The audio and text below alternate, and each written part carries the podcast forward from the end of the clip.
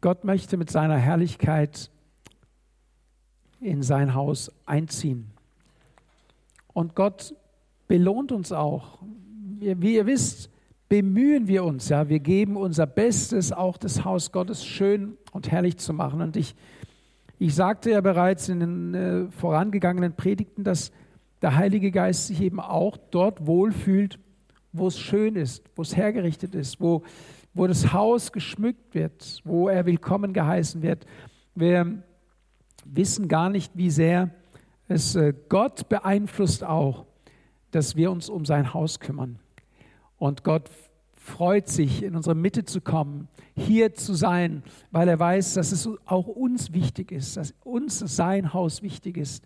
Und deswegen äh, danke auch an all die, die dieses Projekt unterstützen, sei es durch die Außenanlage oder hier bei der Renovierung.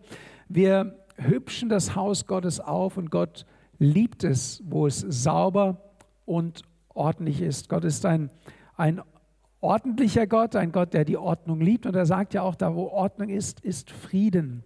Und da, da lagert sich Gott auch gerne. Gott lagert sich gerne. Und deswegen ist es auch so wichtig, dass es uns ein Anliegen ist, sein Haus schön zu machen. Ja, heute Karfreitag.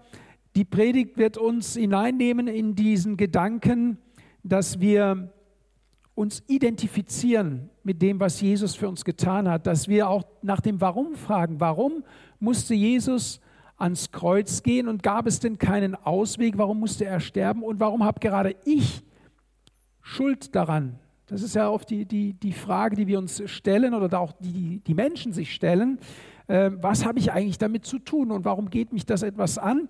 Und wir sehen ja in unserem Land, dass viele Menschen überhaupt nichts mehr mit mit äh, dem Christentum anfangen können, sich zwar auf dem Papier Christen nennen, aber nicht wirklich vielleicht erklärt bekommen haben oder nicht verstanden haben, was eigentlich der Tod Jesu, was dieser Karfreitag für sie persönlich an Bedeutung hat. Und Gott hat einen Vers auf mein Herz gelegt aus Römer Kapitel sechs, der Vers dreiundzwanzig, da heißt es, denn der Lohn der Sünde ist der Tod, die Gnadengabe Gottes aber ewiges Leben in Christus Jesus, unserem Herrn. Und wir werden uns heute mit dem ersten Teil des Verses beschäftigen und am Sonntag dann die Gnadengabe Gottes, das ewige Leben in Christus Jesus anschauen. Ist das ein guter Fahrplan, ja? Also, der Lohn für die Sünde ist der Tod. Hast du dich schon mal gefragt, wofür du Lohn bekommst? Lohn bekommt man, wenn man etwas erarbeitet. Man muss sich den Lohn, ich denke, da werdet ihr mir zustimmen, verdienen. Du gehst nicht in die Firma und tust nichts und gehst nach Hause am Ende des Monats das Geld auf deinem Konto, sondern wenn du Lohn bekommen möchtest, dann musst du auch dafür etwas tun. Du musst dafür arbeiten und du musst es verdienen. Lohn kommt nicht von alleine und Lohn ist auch nicht gleichzusetzen mit Geschenk. Hier steht nicht, das Geschenk für Sünde ist der Tod. Da steht auch nicht, die Belohnung der Sünde ist der Tod, sondern hier steht, dass etwas regelrecht erwirtschaftet wurde, nämlich der Lohn für unsere Sünde, den haben wir. Und da möchte ich gerne im Kollektiv sprechen, auch heute Morgen. Den haben wir, könnte man fast sagen, hart erarbeitet. Wir haben diesen Lohn verdient. Und damit kommen wir als Menschen nicht klar, weil das Wort Gottes uns ja hier eigentlich auch den Spiegel vorhält und sagt, so sieht es aus. Da ist etwas geschehen, das einen Lohn verursacht, der auch ausbezahlt wird. Jeder Mensch, der auf diese Erde kommt, wird eines Tages durch den Tod diese Welt verlassen. Jeder Mensch wird, wie sie die Bibel sagt, in Sünde geboren. Obwohl du nichts dafür kannst, wirst du als Sünder geboren und bist erstmal diesem Lohn ausgeliefert, ob du es willst oder nicht. Es ist so. Das ist das, was uns die Bibel lehrt. Und erst wenn wir Erst wenn wir begriffen haben, wie eng wir mit diesem Lohn verbunden sind, erst dann bekommt ja das, was Jesus getan hat, seinen Wert. Wenn ich mit diesem Vers nichts zu tun habe, interessiert auch nicht, was Jesus am Kreuz getan hat. Wenn ich aber als Mensch mit diesem Vers verbunden bin, dann wird es sehr interessant sein, dass jemand vielleicht diesen Lohn für mich in Empfang nimmt. Ich möchte ein, ein Beispiel nennen. Wir, wir sagen ja, was, was geht uns an, was Adam und Eva im Paradies gemacht haben, weil da kommt ja die Sünde her, die Ursprungssünde, der Tod. Mit Adam und Eva, mit dem Sündenfall kam ja auch der Tod in diese Welt. Und die Menschen sagen ja zu Recht eigentlich, ja, da war ich nicht dabei, sorry, tut mir leid, interessiert mich nicht. Ich habe nicht, ich kann ja nichts dafür, dass äh, vor mir jemand gesündigt hat. Warum soll ich dann dafür die Zeche bezahlen? Und in, in Deutschland ist es ja auch sehr markant. Wir, uns haftet ja ein sehr, sehr negatives Image an. Wir brauchen ja nicht bis zu Adam und Eva zu gehen, sondern wir kämpfen mit den Vorurteilen, wir kämpfen mit den Anklagen, die uns als Land oftmals immer wiederholt treffen, nämlich zum Beispiel die Ermordung von sechs Millionen Juden im Dritten Reich. Da sagen ja auch die Kinder und Jugendlichen heute im Geschichtsunterricht oder wenn sie nach Hause kommen und ärgern sich und sagen, was haben wir eigentlich damit zu tun? Das haben ja gar nicht wir gemacht, das waren die vor uns und jetzt wollen wir doch endlich mal Ruhe haben. Wir wollen uns nicht mit dieser negativen Vorgeschichte identifizieren und wir wollen auch nicht, dass die Menschen uns damit identifizieren, durch diese Brille uns anschauen. Ich möchte es nicht relativieren, sondern ich möchte sagen, wir sind nicht die Einzigen, die mit diesem Umstand zu kämpfen haben. Denken wir an die gewaltsame Landnahme der Ureinwohner Amerikas oder Kanadas. Dort ist es ja genauso. Der Mensch hat etwas verursacht und bis heute hängt es ihm Generationen später nach. Wir werden immer wieder mit der Sünde und mit den Folgen der Sünde konfrontiert. Und es lässt uns nicht in Ruhe. Wir möchten, und das ist ja aufrichtig gemeint, wir wollen in eine Zukunft, unbelastet eine Zukunft schauen und endlich das Alte, das Vergangene hinter uns lassen. Ist es nicht so? Geht es euch nicht manchmal auch so? Und das ist ja, was man auch in der Gesellschaft hört, wenn, wenn Anklage kommt, wenn, wenn alte Gamellen hoch, dann heißt es, ja, aber bitteschön, wir haben uns ganz deutlich davon distanziert und wir haben damit nichts mehr zu tun und wollen auch nicht mehr damit zu tun haben. Wir sind andere Menschen. Wir sind, wir sind Menschen, die sich äh, heute anders geben. Und dann kam mir gerade in, in Vorbereitung an diese Predigt ein Gedanke in den Sinn, den wir auf Folie zwei finden. Wenn wir wirklich, wir, wir sind nicht so weit weg von dem, was wir gerne von uns weisen. Hier haben wir eine Statistik, die zeigt, dass wir von neunzehnhundertsechsundneunzig bis zweitausendzwanzig allein nur in Deutschland zwei Millionen achthundertsiebenundneunzigtausendeinhunderteins Kinder abgetrieben haben. Im Schnitt hunderttausend im Jahr. Über zweihundertsiebzig am Tag. Und wenn wir jetzt die Nachrichten jeden Tag lesen oder hören, dann ist das etwa der Durchschnitt der Corona-Toten. Ja. Wie auch immer dieser Durchschnitt festgestellt wird. Ich möchte eine Ich möchte eigentlich eine, eine Brücke schlagen, zu erklären, wir können nicht sagen, wir haben mit Sünde nichts zu tun. Und wir können auch nicht sagen, wir hätten den Tod nicht verdient. Dieses Beispiel soll nicht anklagen, sondern dieses Beispiel soll verdeutlichen, dass der Mensch von Grund auf sündig ist. Und dass sich die Geschichte immer wieder wiederholt und dass auch die Argumente immer dieselben sind. Wenn wir jetzt gerade an diese Statistik denken, dann sagen wir vielleicht, das waren doch nicht wir, das tun vielleicht andere, aber das tun nicht wir. Dann sagen wir, ich habe da nicht mitgemacht oder ich habe davon nichts gewusst. Aber das Verdrängen, das Wegschauen oder das Zulassen, das keine Hilfe leisten, das keinen Schutz bieten, ist einen Nährboden schaffen, damit solche Dinge passieren können. Und wir machen uns, ob wir es wollen oder nicht, mitschuldig gesellschaftlich, dass in unserem Land solche Dinge geschehen. Ich möchte aber gleich auch mit einbinden, vor allem für die Frauen, die es betrifft. Das ist ja nur ein Beispiel in unserer Gesellschaft, wo wir uns schuldig machen, dass Jesus ans Kreuz gegangen ist, um uns diese Schuld zu vergeben. Jesus steht heute Morgen nicht mit dem Zeigefinger da und sagt, du bist schuld, sondern Jesus sagt, ich weiß um deine Schuld. Und die Bibel sagt, wenn wir unsere Schuld und unsere Sünde bekennen, ist Gott treu und gerecht und er reinigt uns von aller Ungerechtigkeit. Nur wir haben den Blick dafür verloren, dass der Lohn für die Sünde der Tod ist. Wir beklagen uns heute über den Mangel an Fachkräften. Wenn wir hier auch einen Bogen spannen, dann müssen wir doch ehrlicherweise sagen, dass wir diesen Mangel selbst verursachen. Wir machen uns schuldig. Wir machen, wir erarbeiten uns den Lohn, den wir empfangen. Leider. Aber Gott sei Dank, Gott hat eine Lösung für unsere Schuld. Gott hat eine Lösung für unsere Sünden. Und das ist das, woran wir an Karfreitag denken.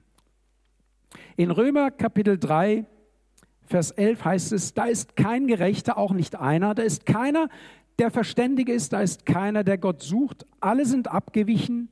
Sie sind allesamt untauglich geworden. Da ist keiner, der Gutes tut. Da ist auch nicht einer.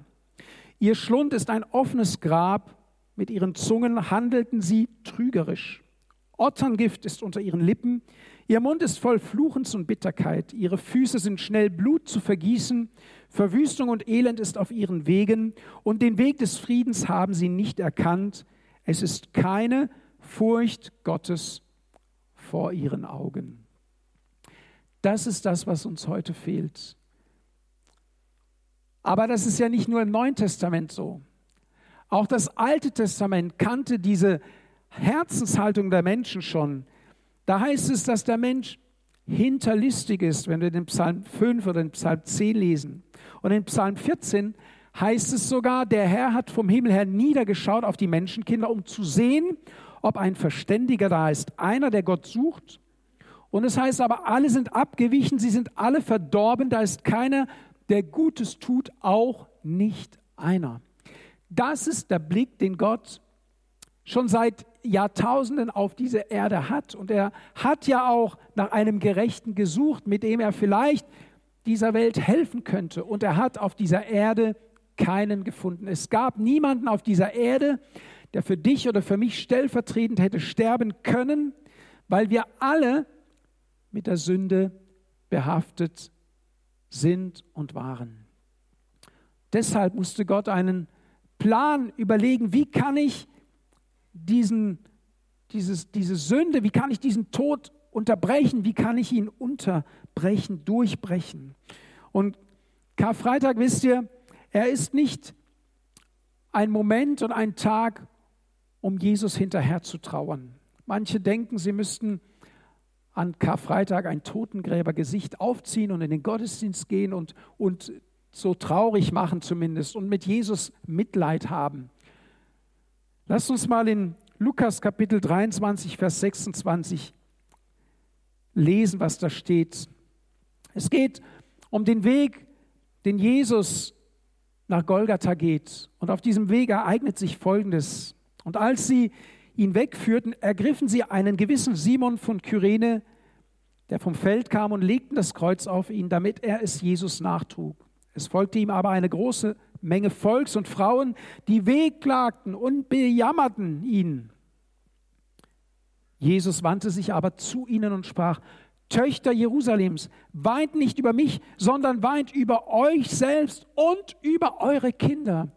Karfreitag sollte uns daran erinnern, dass wir über unsere eigene Sünde traurig sein müssen, dass wir über die Umstände auch in unserem Land traurig sein müssten, dass noch so viel, noch so viel Sünde floriert, möchte ich sagen. Das sollte uns traurig machen.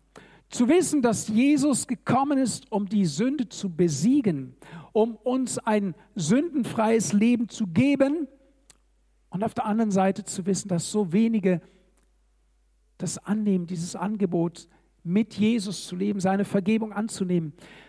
Jesus, er sagt zu diesen Frauen, weint nicht über mich, denn das alles geschieht wegen euch. Wegen euch ist es notwendig, dass ich leide, wegen euch. Ich weine eigentlich um euch. Gott weint um die Menschen. Gott weint um jedes einzelne Lebewesen. Auch das, um das, was als Beispiel ja nicht das Licht dieser Welt erblickt. Gott trauert, Jesus weint um die Menschen und er sagt, weint über euch selbst. Es geht um euch. In dem, was jetzt gerade geschieht, geht es um euch. Jeder Einzelne ist vor Gott schuldig und wir alle zusammen im Kollektiv, als Gesellschaft, sind vor Gott schuldig und wir machen uns auch vor Gott schuldig. Immer wieder und deswegen beten wir ja auch im Vater unser, Herr, vergib uns unsere Schuld. Ich habe vor etwa einem Vierteljahr Post bekommen, da ging es genau um dieses Thema des Schutzes des Ungeborenen im Mutterleib. Und da war ein Plakat dabei, ihr habt es vielleicht gesehen, es hing jetzt etwa ein Vierteljahr an der Tür draußen. Und als ich es überlegt habe, soll ich das aufhängen oder soll ich nicht aufhängen, habe ich mir die Frage gestellt, wenn ich jetzt das da draußen hinhänge, dann fliegt vielleicht mal ein Stein gegen die Scheibe. Dann gibt es vielleicht Aufbegehren, da gibt es vielleicht Kritik. Man sollte vielleicht nicht polarisieren, man sollte vielleicht sich nicht zu sehr da einmischen. Und wisst ihr, wenn die Kirche sich nicht mehr für das Leben einmischt, dann ist was, dann läuft was schief.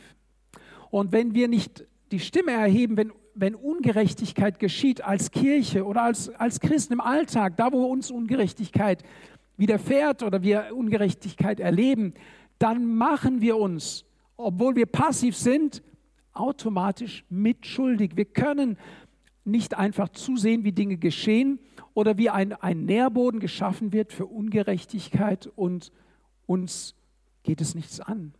Das ist wie wenn wir, wie diese Frauen hier, die um Jesus jammern, aber eigentlich gar nicht sehen, dass es eigentlich um sie geht. Das ist wie, das ist dann fromm. Wenn wir, wenn, wenn unser, wenn wir aber erkennen, hey, das Problem liegt ja bei uns und es ernsthaft angehen und sagen, Jesus, jetzt verstehe ich, was es dich gekostet hat. Ich, ich verstehe, dass wir, wir sind total verloren. Unser Leben, unser Umfeld ist so, liegt so in Sünden und ich möchte, ich möchte einen Unterschied machen. Ich möchte als erstes, will ich mich zu dir bekehren und sagen, Jesus, vergib mir meine Schuld. Vergib mir meine Schuld und hilf mir, in, in Reinheit vor dir zu leben. Sünde ist das Schlimmste, was es gibt. Sünde ist das aller, aller Schlimmste, was es gibt. Und wir haben die Sünde verniedlicht. Man redet ja von einer beispielsweise Notlüge. Damit tut man ja die Lüge verniedlichen und sagen, ist ja alles halb so wild. Der Herr wird schon fünfe gerade stehen lassen.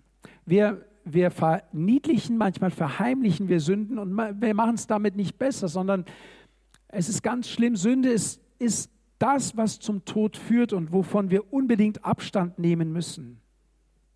So hat Gott vom Himmel her niedergeschaut und hat nach einem verständigen Menschen gesucht und sagt, wir alle, das ist das Urteil Gottes, er kommt zu dem Ergebnis, alle sind abgewichen, alle haben gesündigt, alle sind verdorben. Jetzt, damit ihr nicht trübe reinschaut, sagen wir ja, aber wir haben uns doch bekehrt.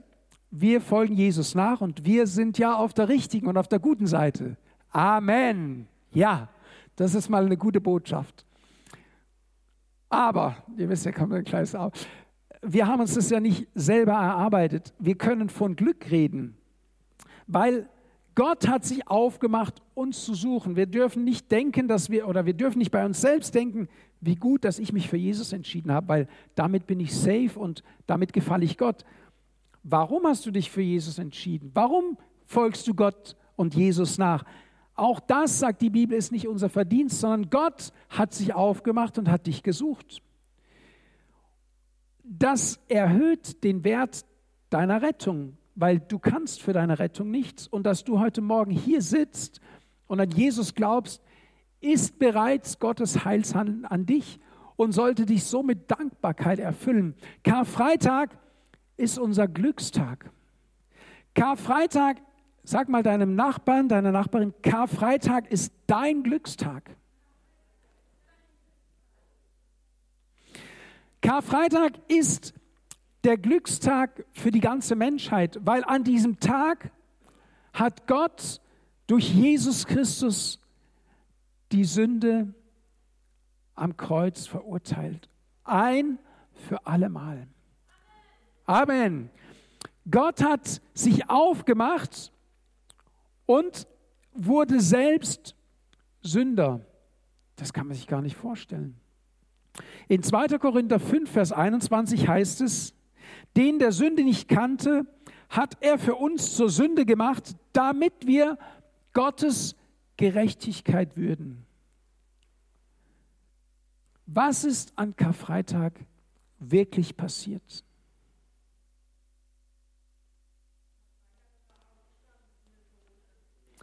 Nein, am Sonntag, liebe Isolde, das kommt am Sonntag. Aber an Karfreitag heißt es, erniedrigte Jesus sich selbst und nahm das Kreuz auf sich.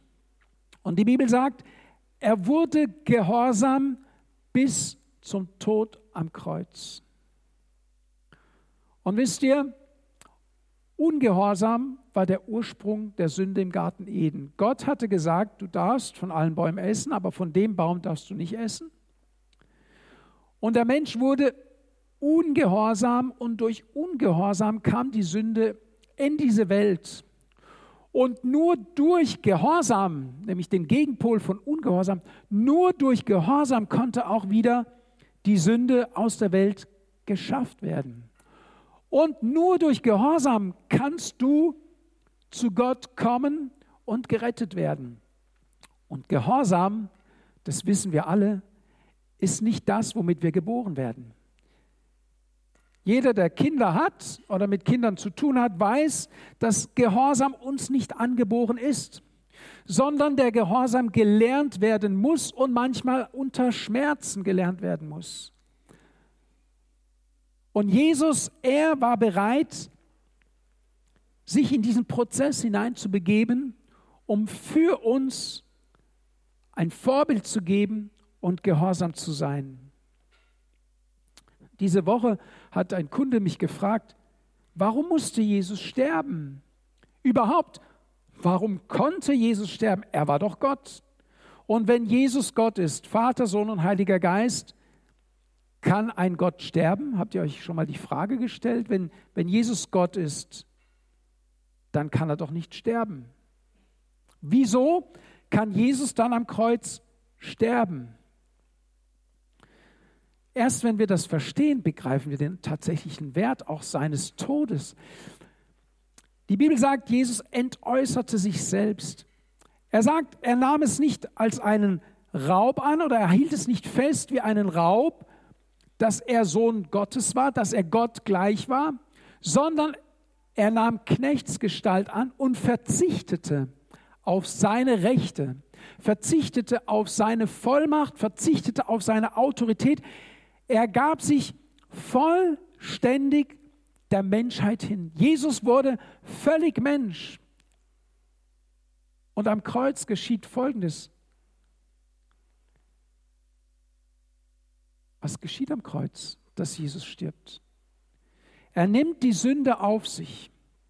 Freiwillig wohlgemerkt. Es ist der Wunsch des Vaters, aber Jesus tut es freiwillig.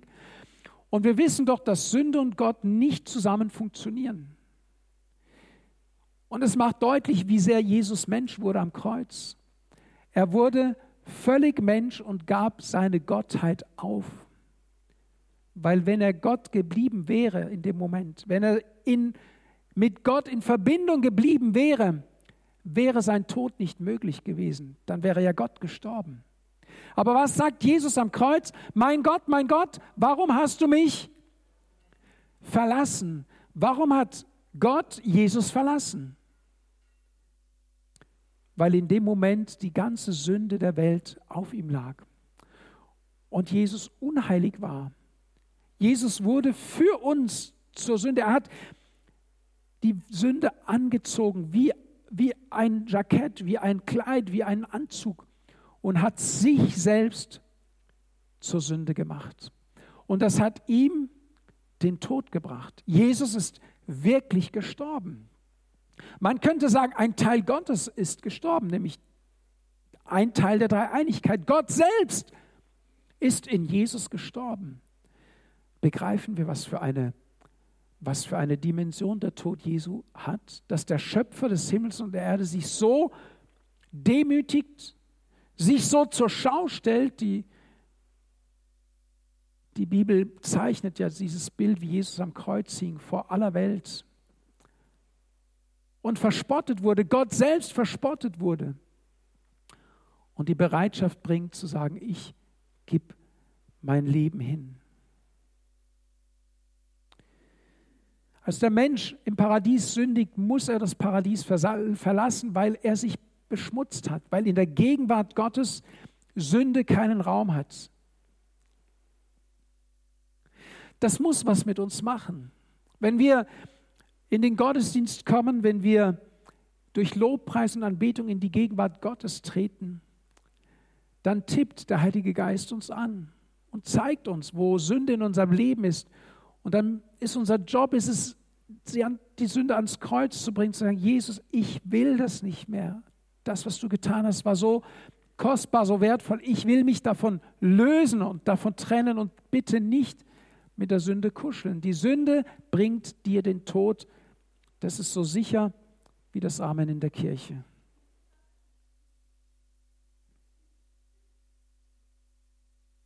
Gott kann keine Gemeinschaft mit Sünde haben. Und Sünde verursacht Schmerz. Und diese Trennung, wenn, wenn wir durch Sünde von Gott getrennt sind, verursacht bei Gott einen unwahrscheinlichen Schmerz. Schon als Gott Adam und Eva aus dem Paradies jagen musste, blutete sein Herz. Und als Jesus ans Kreuz ging, da litt Gott im Himmel. Der Vater im Himmel hat gelitten, hat mit Jesus gelitten. Es schmerzte ihn. Aber es musste sein. Sünde hat immer seinen Lohn mit im Gepäck. Die Sünde bleibt nie ohne Konsequenz. Selbst dann nicht, wenn Jesus dir vergeben hat. Wir sind Gott dankbar, dass er unsere Schuld vergeben hat. Und Jesus, das ist ja auch der Vers dieses Jahres, wird jeden annehmen, der zu ihm kommt. Er wird niemanden hinausstoßen. Jesus liebt jeden Menschen und Jesus will jedem Menschen vergeben. Das ist ein Fakt. Und das sehen wir auch am Kreuz von Golgatha. Und deswegen möchte ich wirklich auch all denen Mut zusprechen, die die Schuld auf sich geladen haben. Es kommt nicht darauf an, dass du jetzt Jesus eine Gegenleistung bringst oder Beweis, dass du es besser machen kannst. Das haben wir gesehen, dass wir nicht besser sind. Wir sind nicht besser wie die Generation vor uns und die Generation nach uns wird auch nicht besser sein. Am Kreuz werden mit Jesus zwei Verbrecher gekreuzigt und hier wird, wird deutlich, was Sünde anrichtet. Der eine, er findet nicht zur Buße, zur Umkehr und der andere sagt, Jesus, denke doch an mich, wenn du in dein Reich kommst. Und was sagt Jesus zu diesem, der umkehrt, sagt noch, heute wirst du mit mir im Paradies sein. War damit das Leid dieses Verbrechers am Kreuz beendet? Habt ihr schon mal darüber nachgedacht? Jesus, er übergibt seinen Geist an Gott und stirbt. Aber die zwei, die mit ihm gekreuzigt sind, die hängen da noch. Der eine, dessen Seele ist schon gerettet, Jesus hat es ihm zugesagt. Der andere will nicht umkehren. Das ist ja auch ein, ein Mysterium, ein, ein, ist ja verrückt, ne? dass du so kurz vor dem Tod nicht die Kurve kriegst und dich vor Gott zu demütigen, obwohl du weißt, was auf dich wartet. Beide hängen noch am Kreuz und beide leben noch und beide leiden noch. Beide leiden unter dem Schmerz ihrer eigenen Sünde. Schaut mal, wie es weitergeht im Johannesevangelium, im neunzehnten Kapitel. Ich lese diese Szene von Golgatha und von dem Tod, Vers achtundzwanzig. Danach, da Jesus wusste, dass alles schon vollbracht war, spricht er, damit die Schrift erfüllt würde: Mich dürstet. Es stand nun dort ein Gefäß voll Essig. Sie aber füllten einen Schwamm mit Essig und legten ihn um einen Hyssop und brachten ihn an seinen Mund.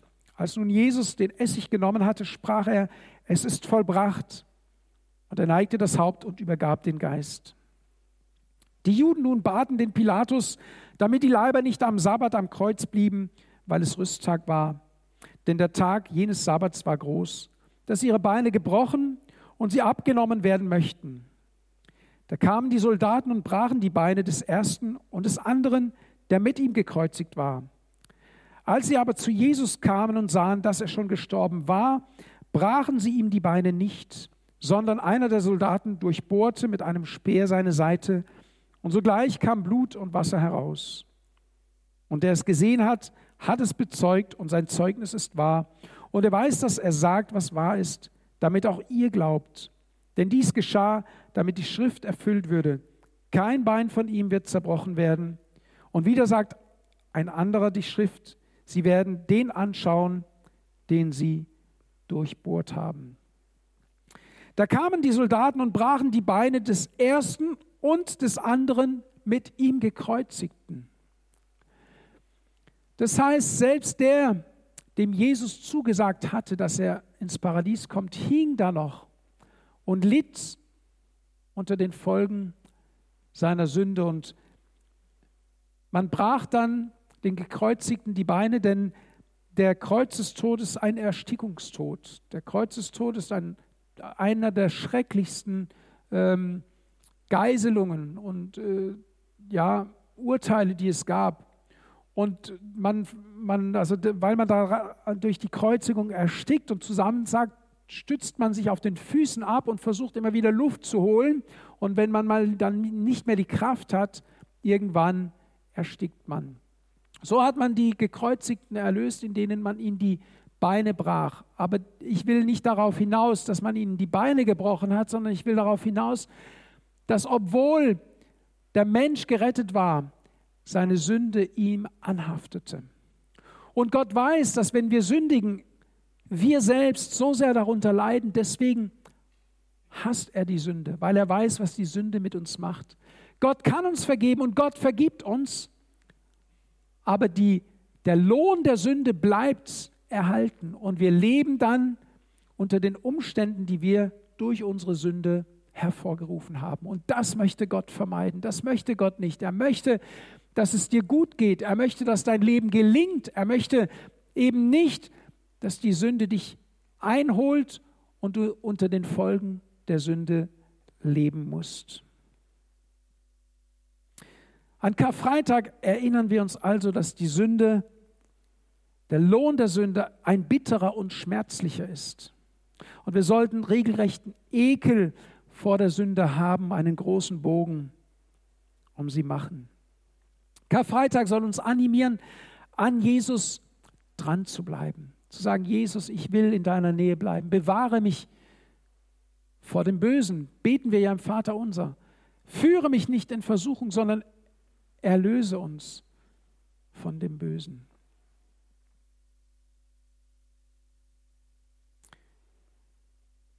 Wir sollen leben unter dem Vorzeichen des Kreuzes.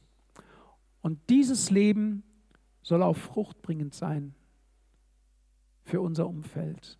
Das wünsche ich uns. Ich wünsche uns, dass heute der Karfreitag uns an uns selber erinnert, dass Jesus gesagt hat: Weint nicht über mich, sondern weint über euch selbst, und uns dadurch anspornt, zu sagen: Ich will nach Gottes Willen, nach Gottes Wohlgefallen so leben, dass er geehrt wird. Ich will der Sünde keinen Raum geben. Ich will keine Gelegenheit geben, dass die Sünde mich einholt, sondern was hatte Jesus Adam und Eva beauftragt im Garten Eden? Er hatte gesagt, dass er herrschen soll über die Sünde und sich nicht über die Sünde, von der Sünde einholen lassen soll. Jesus, Gott im, im Garten Eden hat den Menschen den Auftrag gegeben, zu herrschen über die Dinge und sich nicht von Dingen beherrschen zu lassen. Als Kain den Abel erschlägt, sagt Gott, du hättest eigentlich über die Sünde herrschen sollen und dich nicht einnullen lassen sollen vom von der Versuchung, deinen, deinen Bruder umzubringen, dich nicht verwickeln lassen sollen in diese Situation. Lass uns Abstand halten von der Sünde, wenn wir wissen, was es gekostet hat. Am Sonntag werden wir uns freuen, dass es heißt, die Gnadengabe Gottes aber ist das ewige Leben. Und wir werden uns miteinander freuen und miteinander feiern. Seid ihr einverstanden? Amen. Ich möchte die, die Band nach vorne bitten. Ich möchte gerne mit einem Lied abschließen und äh, euch segnen für diesen Tag. Und lasst ihn ruhig einen andächtigen Tag sein und auch dieses Wort auf euch wirken.